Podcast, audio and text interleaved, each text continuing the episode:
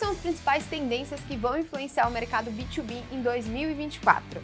No último episódio do ano, nós convidamos o Daniel Baldes, o Marcelo Pereira e o Marcelo Caetano para contar um pouco mais sobre as percepções de 2023 e também saber o que esperar no próximo ano.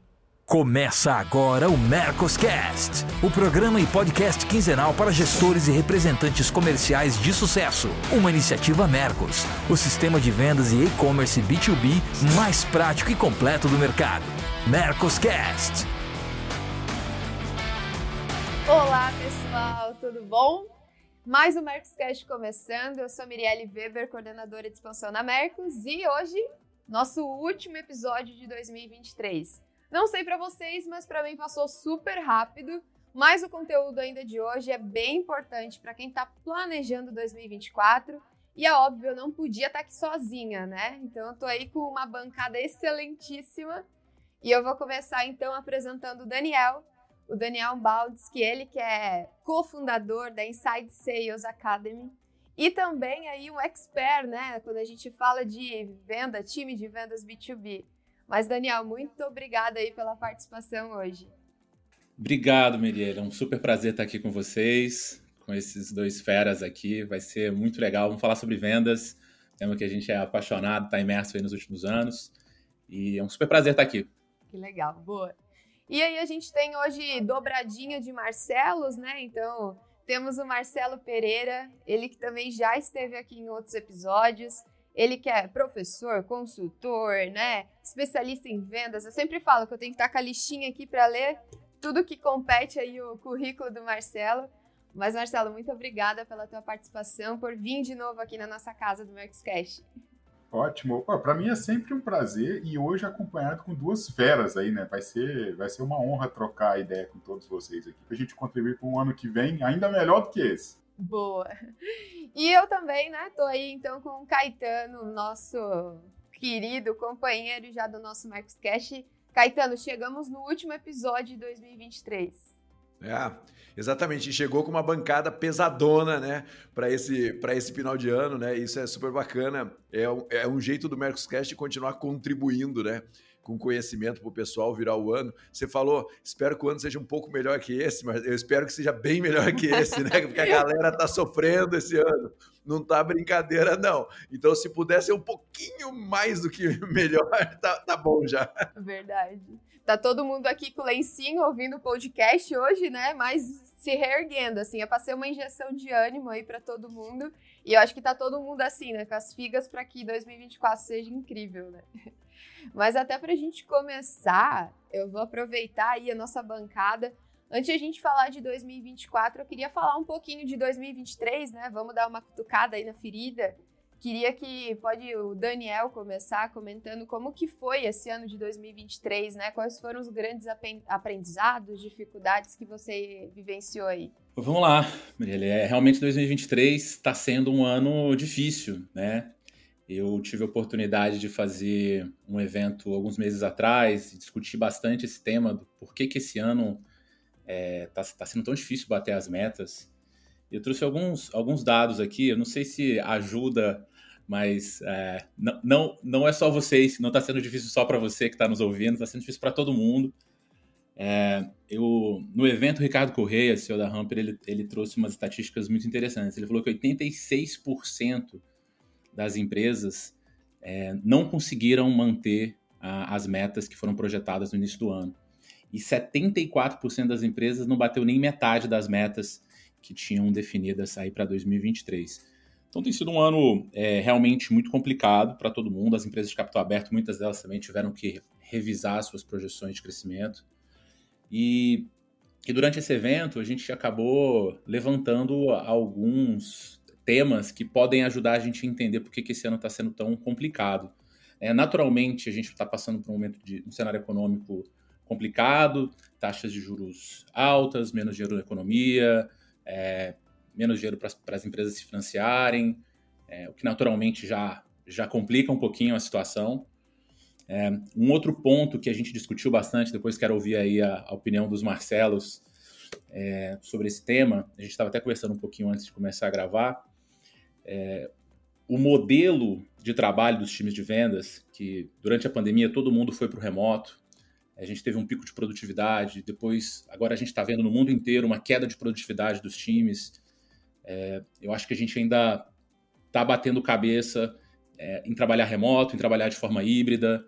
Então, acho que isso pode explicar parte aí dos desafios que a gente está tendo também.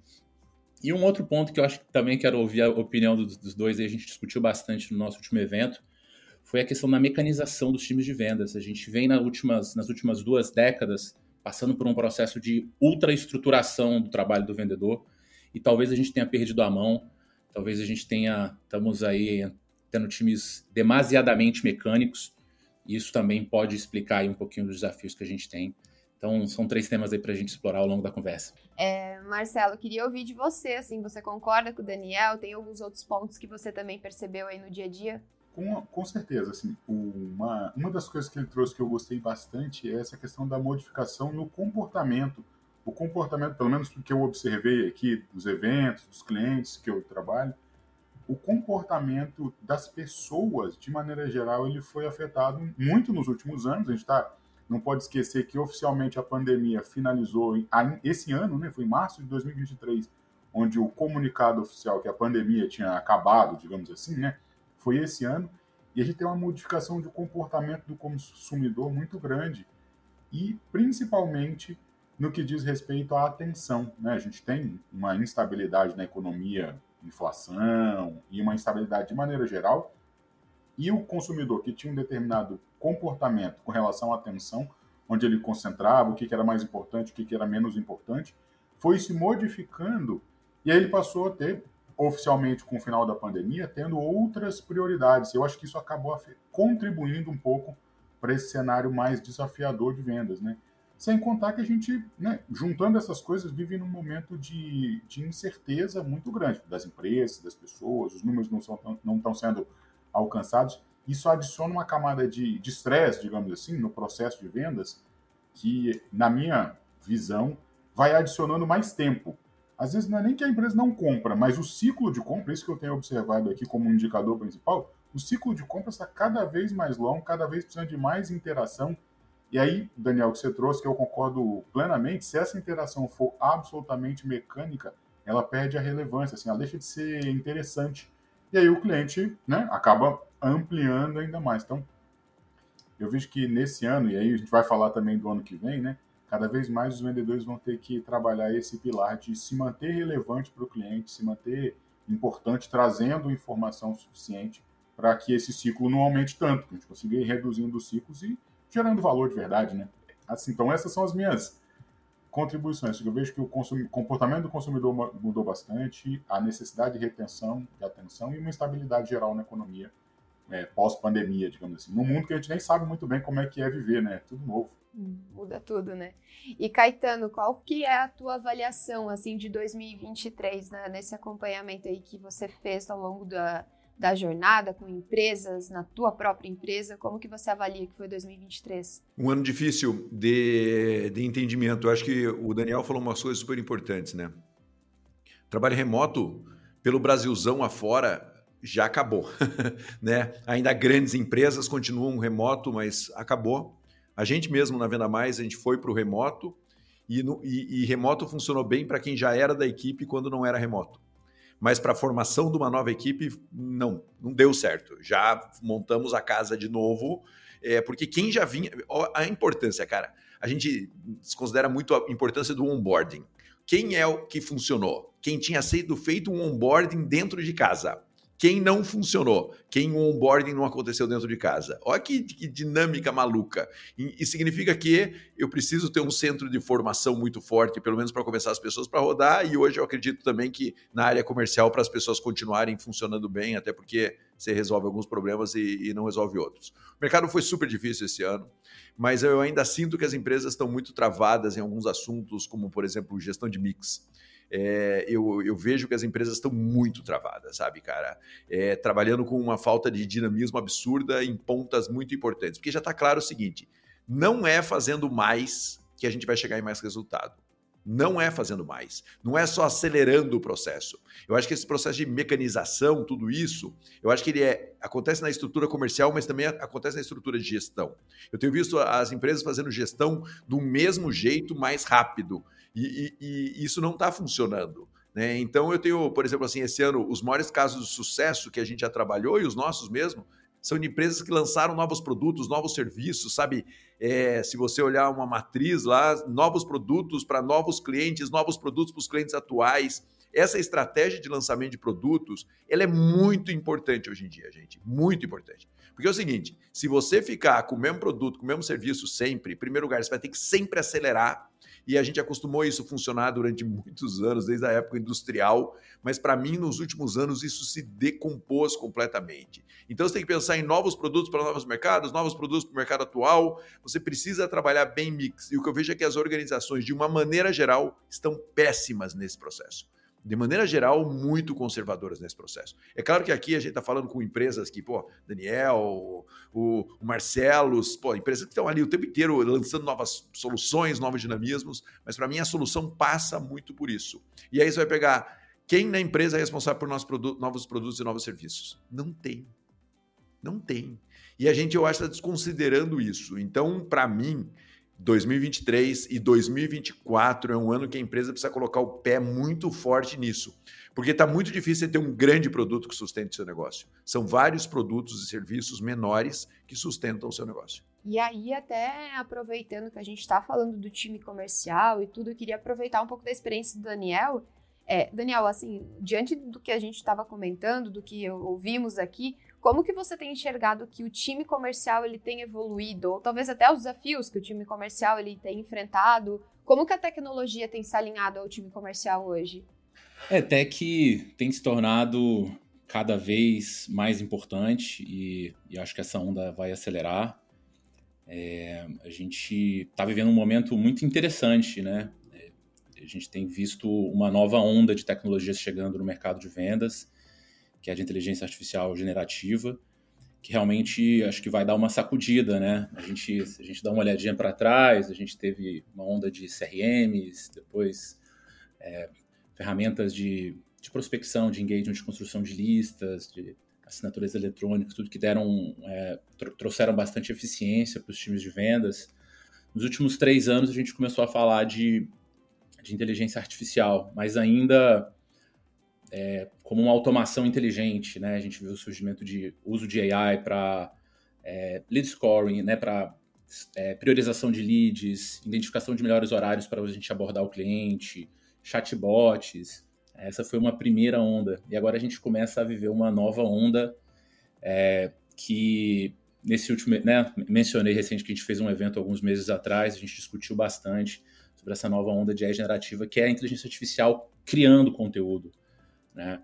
Hoje a gente tem ferramentas que acompanham as ligações que a gente faz, as conferências que a gente faz, transcreve tudo, preenche dentro do sistema, já cria sugestões de e-mails, cria apresentações, propostas, tudo de forma automática, numa, num nível de assertividade que chega a ser assustador.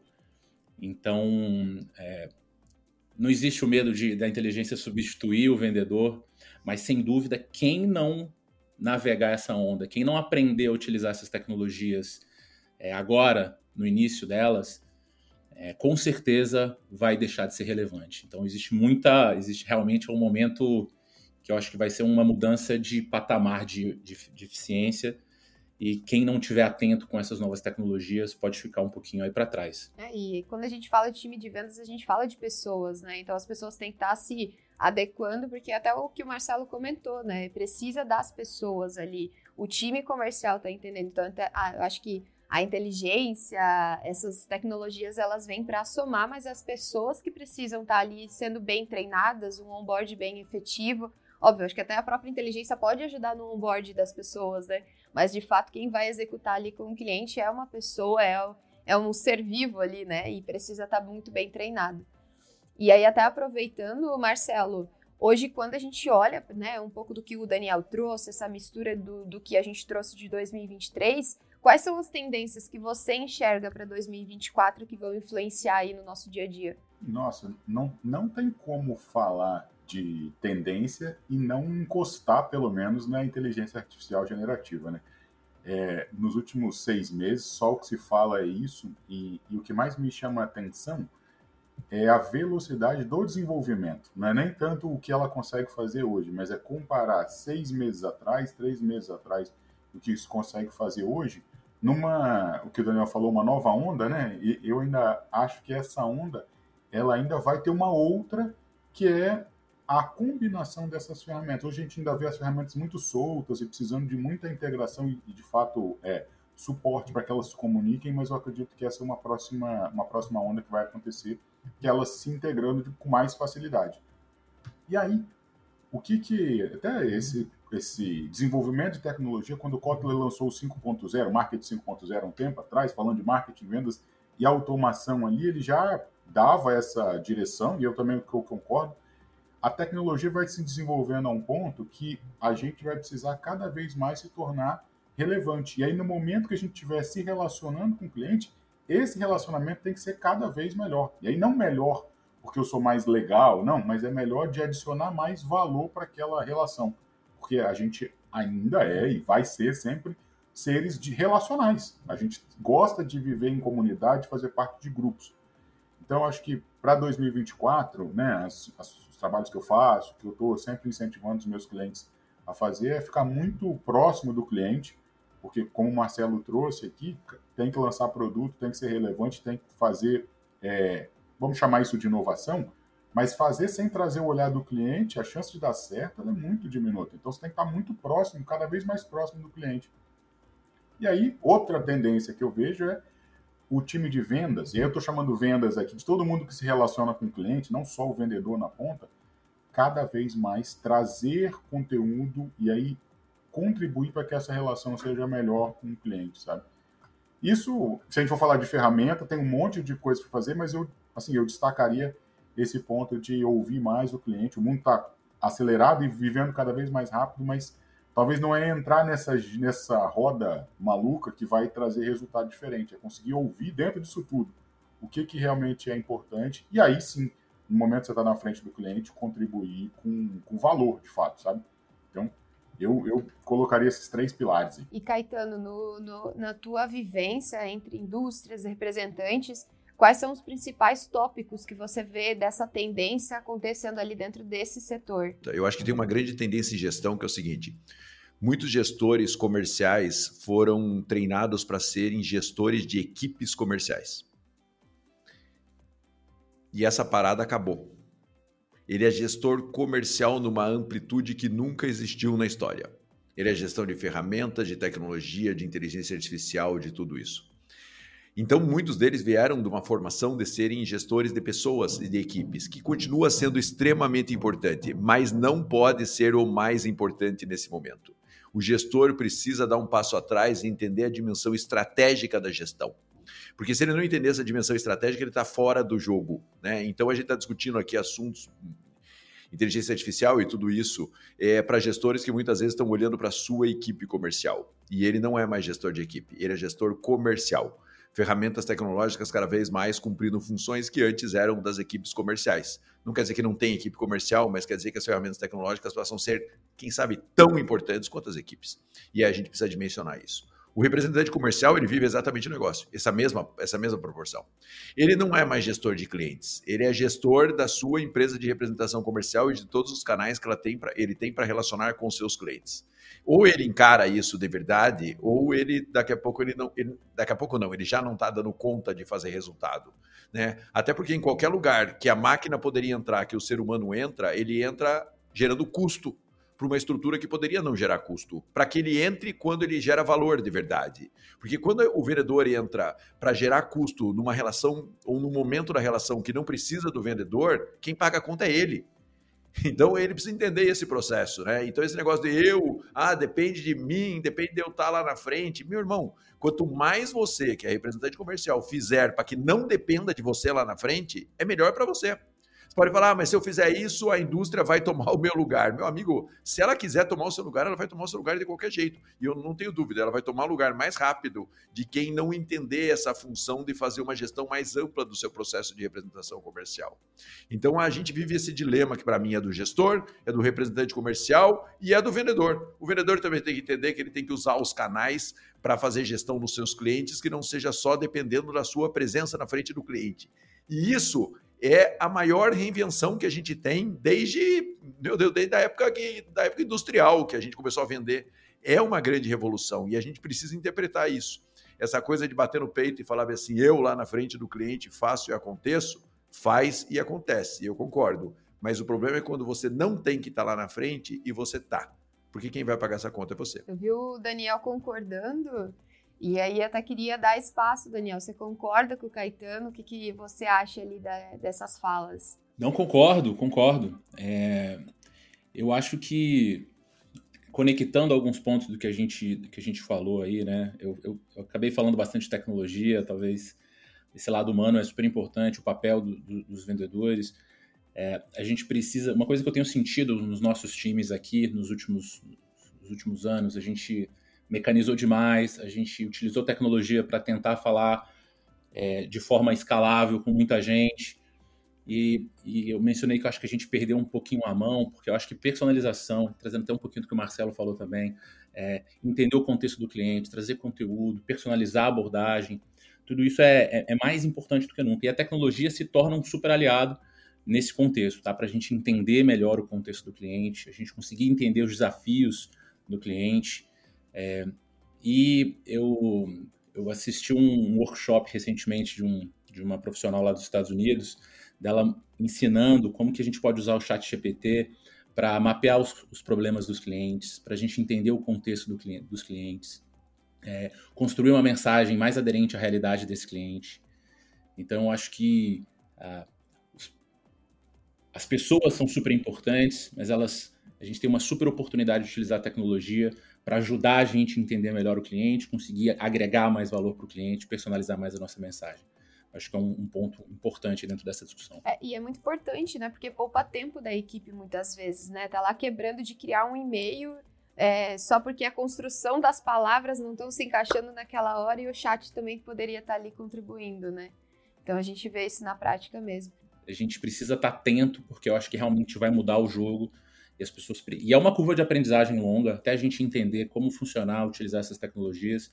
Então, quando a gente pega essa onda no início, facilita bastante. E o, Marcelo falou ali muito bem, né? Que é essa onda de, beleza, é importante eu ter várias tecnologias, mas elas precisam se casar, né? Elas precisam conversar, rodar bem em conjunto.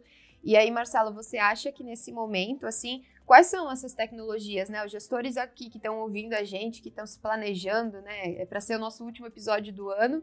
Então já está nesse pensamento de o que, que eu vou trazer para 2024. Quais são essas novas tecnologias que você vê sendo essenciais para tocar um time comercial? Bastante de tecnologia, bastante de ferramenta. Só que qual que é o risco? Eu, eu dou aula pra, na, numa pós-graduação de gestão comercial. E aí quando a gente abre, começa a falar de ferramenta, do que está acontecendo, igual nós estamos aqui, os gestores, são os alunos, né, arregalam um olho e falam: Meu Deus, mas então agora eu vou ter que saber disso tudo e é um universo muito grande. E se a gente for passar o nosso tempo, isso é um, é um risco, né? É, aprendendo sobre todas as ferramentas de inteligência artificial, que são todas derivadas de um cérebro maior, mas que são aplicações específicas, elas surgem assim aos milhares, mais de 10, 20, todos os dias. É absolutamente impossível. Então, qual que é a minha sugestão sempre? É, de uma maneira talvez mais é, tradicional, mas olhar toda a jornada de compra do cliente, que a gente chama de funil de vendas aqui, né? Nossas etapas, e falar, cara, onde é que realmente eu tenho oportunidade para estar tá presente, que é o que o Caetano falou, cara, aqui sou eu. Aqui eu de fato gero valor para o cliente, aqui eu consigo apresentar uma solução. E pô, nesse ponto aqui eu posso acelerar um pouco qualificação, posso acelerar um pouco prospecção, que é uma área que está cada vez mais dominada por ferramentas de, de captura de dados, de qualificação. E aí olhar aquele processo e entender dentro dele aonde que eu tenho mais oportunidade. E aí buscar ferramentas específicas para atuar ali, né? Eu, é minha minha abordagem é essa, porque às vezes as, as pessoas ficam tão preocupadas com a ferramenta e, e esquecem que a ferramenta serve só para levar ela até um outro lugar. Se você não sabe bem para onde você quer ir, não tem ferramenta nesse mundo que vai resolver. E se você está fazendo errado, fazer rápido é pior ainda, porque você vai fazer rápido e errado, vai errar mais rápido, então acaba que o negócio fica um pouco, um pouco pior. Mas, voltando para é, a pergunta das ferramentas, cara, a maioria delas hoje, é, que são baseadas em inteligência artificial, hoje, como o Daniel falou, elas já têm algum nível de, de conexão, os softwares mais sofisticados já trazem isso dentro, embutido, né? então você nem precisa ir em outro lugar. É, a minha, minha ressalva também, outra, é que mesmo ela sendo generativa, ela é genérica, de alguma forma. Então a gente pode usar e deve, eu uso quase que todos os dias, mas não pode esquecer que do outro lado tem um ser humano que está esperando uma comunicação personalizada. Ele acha que é você que está mandando, então você tem que mandar de forma a se expressar é, como um ser humano, né? Que a gente ainda não se relaciona com a máquina tão bem. Eu, no meu negócio, faço processos que a comunicação é automatizada, mas quando o cliente percebe que aquilo ali não é um ser humano ou desconfia, a minha taxa de, de retenção ou de atenção ela cai muito. Então a gente tem que tomar esse cuidado também. E Caetano, hoje falando sobre tendências, essas novas abordagens e tudo, o que, que você enxerga olhando um pouco do que o Daniel comentou, o Marcelo também? Olha, é, essa é a loucura, essa é a loucura do momento, né, cara? É, é a gente precisa olhar para todo esse processo de integração. Na verdade, assim, o gestor, é, todo mundo virou gestor de TI hoje em dia, né, cara? Nem, nem tanto na parte T, mas na parte I, com certeza, né?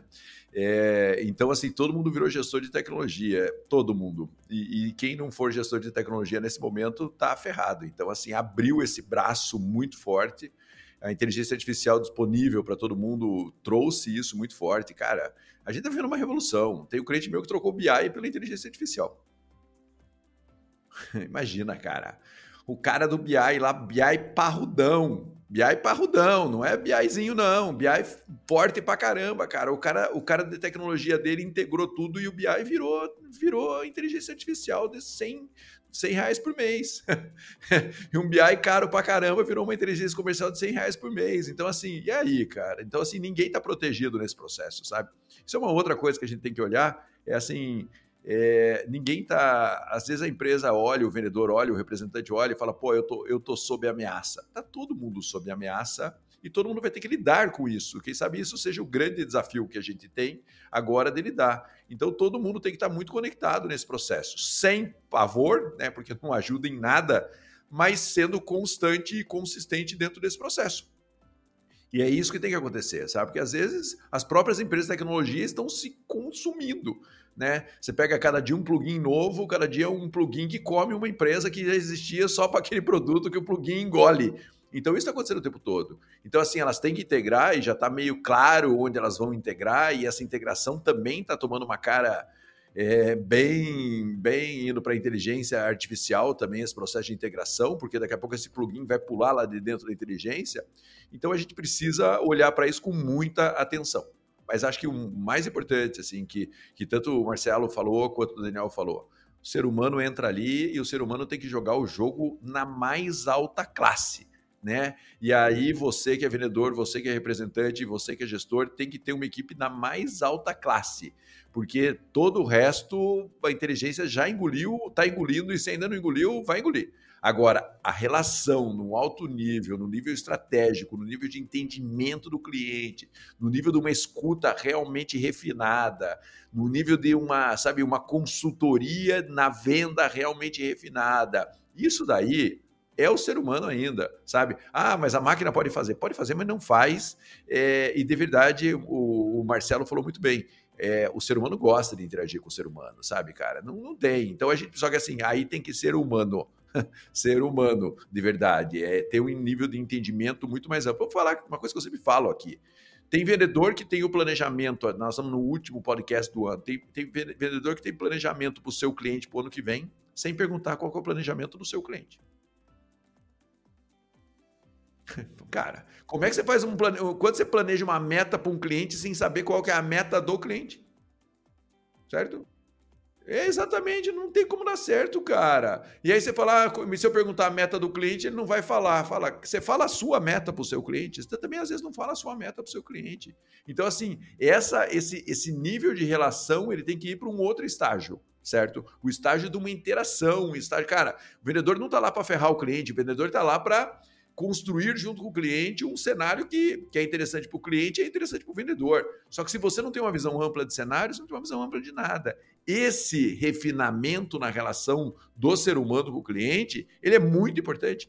É, e às vezes a gente não capacita a nossa equipe para isso, por exemplo. Às vezes a gente capacita a nossa equipe para uma coisa meio robótica, né? E aqui é um questionamento que todos nós aqui que temos empresa, tudo focada em desenvolvimento, também estão passando. Né? Não é mais, ah, faz isso e faz aquilo. É, eu vou te preparar para fazer o que tem que ser feito naquele momento. E é uma preparação muito mais ampla. É, e as empresas, os vendedores, os representantes comerciais têm que estar preparados para isso. E Daniel, você que também atua em cima de equipes e gestores, é, qual, qual, que é o principal tópico, né? Porque vocês falaram sobre várias tecnologias e acho que o Marcelo ainda, o Caetano comentou sobre como que o gestor perdeu essa chance de ele não ser só o cara que gerencia uma equipe, mas de saber tocar essas tecnologias, né? O que, que você entende? É papel do gestor mesmo, quando você está fazendo suas consultorias, que é o gestor que tem que estar tá à frente dessas. dessas vou, vou soltar de novo da tecnologia, ou tem que ter um time apoiando o, o time comercial, como se fosse um time de operações, um, um, time de estratégia? Como que você vê isso acontecendo na prática? É, num primeiro momento, esse papel fica com o gestor, né? Mas eu acho que idealmente, com o amadurecimento e crescimento dos times, é, é importante a gente começar a especializar as funções também, né?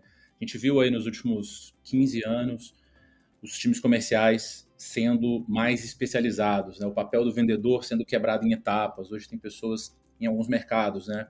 Eu vivo muito dentro do mercado de insight sales, então a gente tem prospecção especializada, venda especializada, pós-venda especializada. E, e, os times de e a gestão, ela também precisa passar por esse processo de amadurecimento. Então a gente começa a ver em, em, em estruturas modernas a, estrutura, a especialização do papel do gestor. Então, a gente tem áreas de enablement focadas em onboard, em treinamento, em melhoria contínua, times de sales ops pensando em, em métricas, em testes, em estruturação de tecnologia. É, é muita coisa para uma pessoa, para o gestor fazer sozinho. Né? E como era muita coisa para o vendedor fazer o processo de ponta a ponta sozinho. Então a gente está tá vivendo esse movimento, né? As, as, empresas de tecnologia de SaaS, eu acho que deram um salto nesse momento, de, nesse, nesse passo de especialização das funções comerciais e começa a transbordar para outros setores também. E eu acho que é algo benéfico. Eu acho que quem não é do mundo de tecnologia precisa olhar com carinho para o que acontece ali, porque eu acho que quando a gente pensa no estado da arte de vendas B2B, eu acho que a gente precisa olhar para o mundo de SaaS. Tem muitos conceitos que precisam ser adaptados para outros setores mas que precisam ser entendidos e aproveitados. Então, quando a gente está começando um time comercial, o gestor ele é, ele é responsável por tudo. De acordo com, com o amadurecimento da estrutura, é importante a gente começar a, separar essas funções para permitir que o gestor foque no seu time, né? Foque na, na, na gestão do, do, seu time. Porque se ele tiver que fazer tudo, realmente é, é extremamente desafiador. É, a gente vê essa tendência do gestor ganhando um braço a mais, né? Tendo que estudar sobre exatamente tecnologia para que ele consiga lidar bem com o time dele e com o planejamento da empresa, né? E aí, Marcelo, você que é professor, né, que tem todo esse esse conhecimento, hoje olhando um time e aí olhando o time como empresa mesmo, uma tendência de 2024, quais são os conteúdos ou conhecimentos que as pessoas precisam adquirir para se preparar para 2024? Quando a gente falou assim, né, e eu, eu tô aqui ouvindo vocês e pensando nos meus alunos, quando eu mostro algumas dessas coisas que a gente está falando para eles, e, e, muitos deles, como eu disse, se assustam, porque de fato é uma mudança sem paradigmas. Assim. Se fizer uma analogia lá com a prensa, quando inventaram o livro, não, assim, não é a mesma coisa, né? Tem muita gente que fala isso, mas é, a revolução está é muito diferente. E como não é, faz parte da realidade deles, qual é a minha sugestão sempre? Né? Existem pessoas especializadas, empresas especializadas em entender esse mundo novo que está acontecendo e traduzir ele para a gente. Então, sempre quando é a primeira vez do gestor que está mais focado em vendas, toda a sua carreira, que é o caminho tradicional do gestor comercial, ele foi vendedor, coordenador e agora ele é gerente comercial, é, eu sugiro que com uma determinada frequência, assine uma newsletter, uma carta ou outra de empresas especializadas em tecnologia e inovação.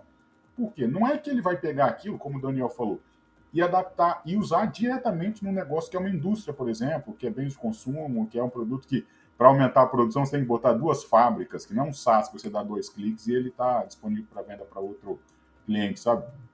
Então tem muitas adaptações, mas ele precisa estar tá sabendo o que está acontecendo. Né? Eu tenho uma lista das minhas newsletters uh, mais interessantes, são todas ligadas no que está acontecendo no mundo, no futuro, nas tecnologias. E aí, com isso, eu sugiro que eles façam uma, uma atualização de três em três meses, um benchmarking, digamos assim, mas de forma contínua. Tanto do que está acontecendo no mundo de tecnologia, como o Daniel trouxe, no SaaS, o que está acontecendo no Vale do Silício, em Israel e na China, nos grandes polos, mas também o que o meu vizinho está fazendo aqui, com o recurso que ele tem, com o time que ele tem, e fecho isso com uma, uma, um exercício de como que ele pode fazer isso no, na realidade dele, no dia a dia dele, com o time dele, né? É, acho que esses são os três passos, né? Consumir o que está de melhor no mundo, no mundo de tecnologia e nos vizinhos, digamos assim, e depois fechar esse exercício regular com como que ele pode fazer dentro do time dele, com os recursos dele, com as pessoas que ele tem. E se ele não tem recursos ali, o que, que ele pode buscar fora, dentro do orçamento, para dar um próximo passo. Talvez não vai ser a coisa mais moderna do planeta, mas vai ser um próximo passo, e de passo em passo ele vai evoluindo, se tornando cada vez mais importante para o cliente, né? Que é o que manda tudo aqui pra gente. E Caetano, hoje você que, que né, a gente fala bastante aqui no, no Mercoscash, indústrias, representantes, né, pegando um pouco dessa, dessa abordagem, como que ele, as indústrias têm que vir, né? A gente passou por 2023 um ano mega difícil, né? Você mesmo falou disso, um ano extremamente difícil. É, as pessoas estão indo para 2024 com medo, na verdade, né?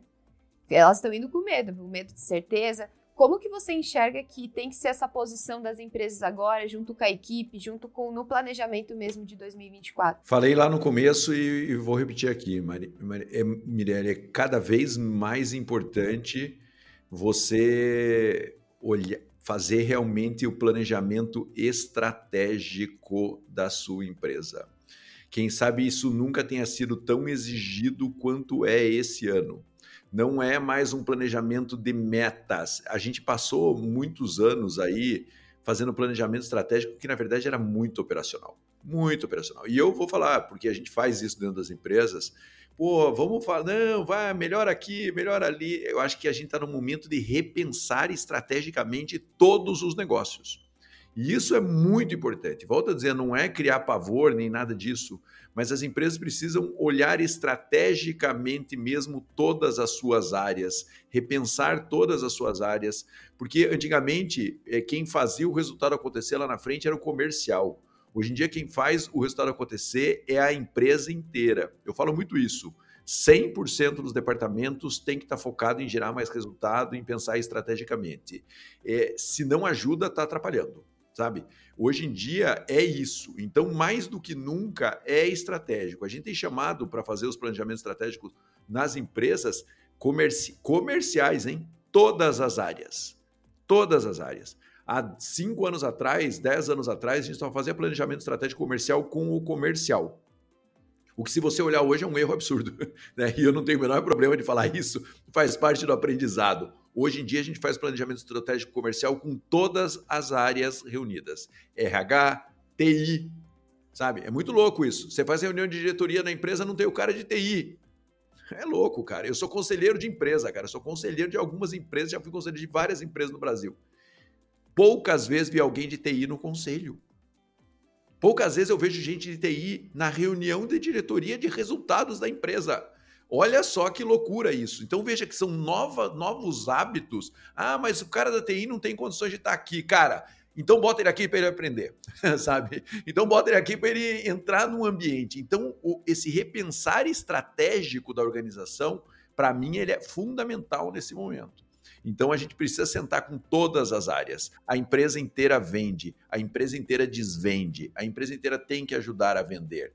Né? Não é mais uma função só do comercial. Essa função é míope, sabe? E eu vejo que a gente chama pouco essa galera das outras áreas para repensar a organização, o comercial, enfim, toda, toda a empresa. É, e é muito. Às vezes acontece até o inverso, né? A gente lida, às vezes, com tecnologia para a indústria. A gente vai falar, ah, tem uma, uma ferramenta que vai ajudar o time comercial. Aí o gestor fala, não, fala com o meu TI. Aí a gente vai conversar, a dor do TI não é nada a ver com a dor do gestor, né? Aí, em vez de estar numa reunião que tá os dois, que sabe de tecnologia, que sabe da parte comercial, a gente está falando com uma pessoa que não sabe da operação como um todo, né? E, e isso acaba vivendo, vivenciando aí. Mas até a gente tá chegando, pareceu para mim, não sei para vocês, mas esse episódio para mim passou voando assim. Foi muito rápido é, queria já agradecer muito a participação do Daniel e queria dar esse espaço também para você deixar essas dicas valiosas para as pessoas que estão ouvindo aqui a gente.